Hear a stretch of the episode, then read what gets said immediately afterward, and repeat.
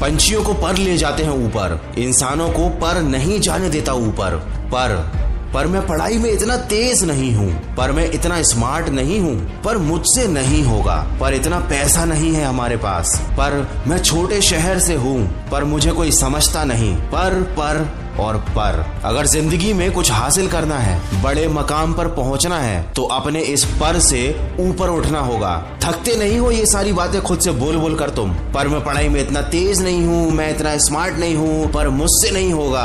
पर इतना पैसा नहीं है। अरे थक जाओ। ये सब बोलना बंद कर दो। थक जाओ वही ज़िंदगी जीते जीते तभी तो कुछ नया, कुछ बड़ा करने की इच्छा होगी। लेकिन तुम नहीं थकते। उसी में खुश हो, वही खुश हो। बस दिखावे के लिए दुखी मत हुआ करो। यार मेरे पास पास ये नहीं है, वो नहीं है। अरे क्यों नहीं है? क्योंकि तुमने उस चीज़ को पाने की दिल से ख्वाहिश ही नहीं की, वैसी ज़िंदगी की तमन्ना ही नहीं की। बस पर पर लगा रखा है, या फिर एक झूठा सपना देख रखा है, बहुत सारे पैसे कमाने का। दोस्त, पैसे कमाने का सपना देखने वाले पैसे नहीं कमा पाते। ज़्यादा पैसे तो वो कमाते हैं जिनके सपने और ज़्यादा बड़े होते हैं। अरे क्यों भूल जाते हो कि ज़िंदगी का उद्देश्य पैसा कमाना नहीं है, बल्कि वैसा जीवन जीना है जैसा तुम जीना चाहते हो। बहुत सारा पैसा कमाने के बाद भी अगर आप अपने पसंद का जीवन नहीं जी पाए तो उन पैसों का कोई मतलब नहीं रहा। यही आजकल हो रहा है। इंसान पैसा कमाने की मशीन बन गया है। वो भूल गया है उसका असली उद्देश्य। दोस्त, पैसा एक ज़रिया है जो तुम्हारी ज़रूरत को पूरा कर सकता है। लेकिन याद रखना, जिस इंसान का कोई लक्ष्य नहीं होता, कोई सपना नहीं होता, उसे दुनिया भर की दौलत भी मिल जाए, तब भी वो गरीब ही रहेगा, मिले हुए पैसों को बर्बाद कर देगा और खुद को भी बर्बाद करेगा। इसीलिए तो इस दुनिया में किसी को भी,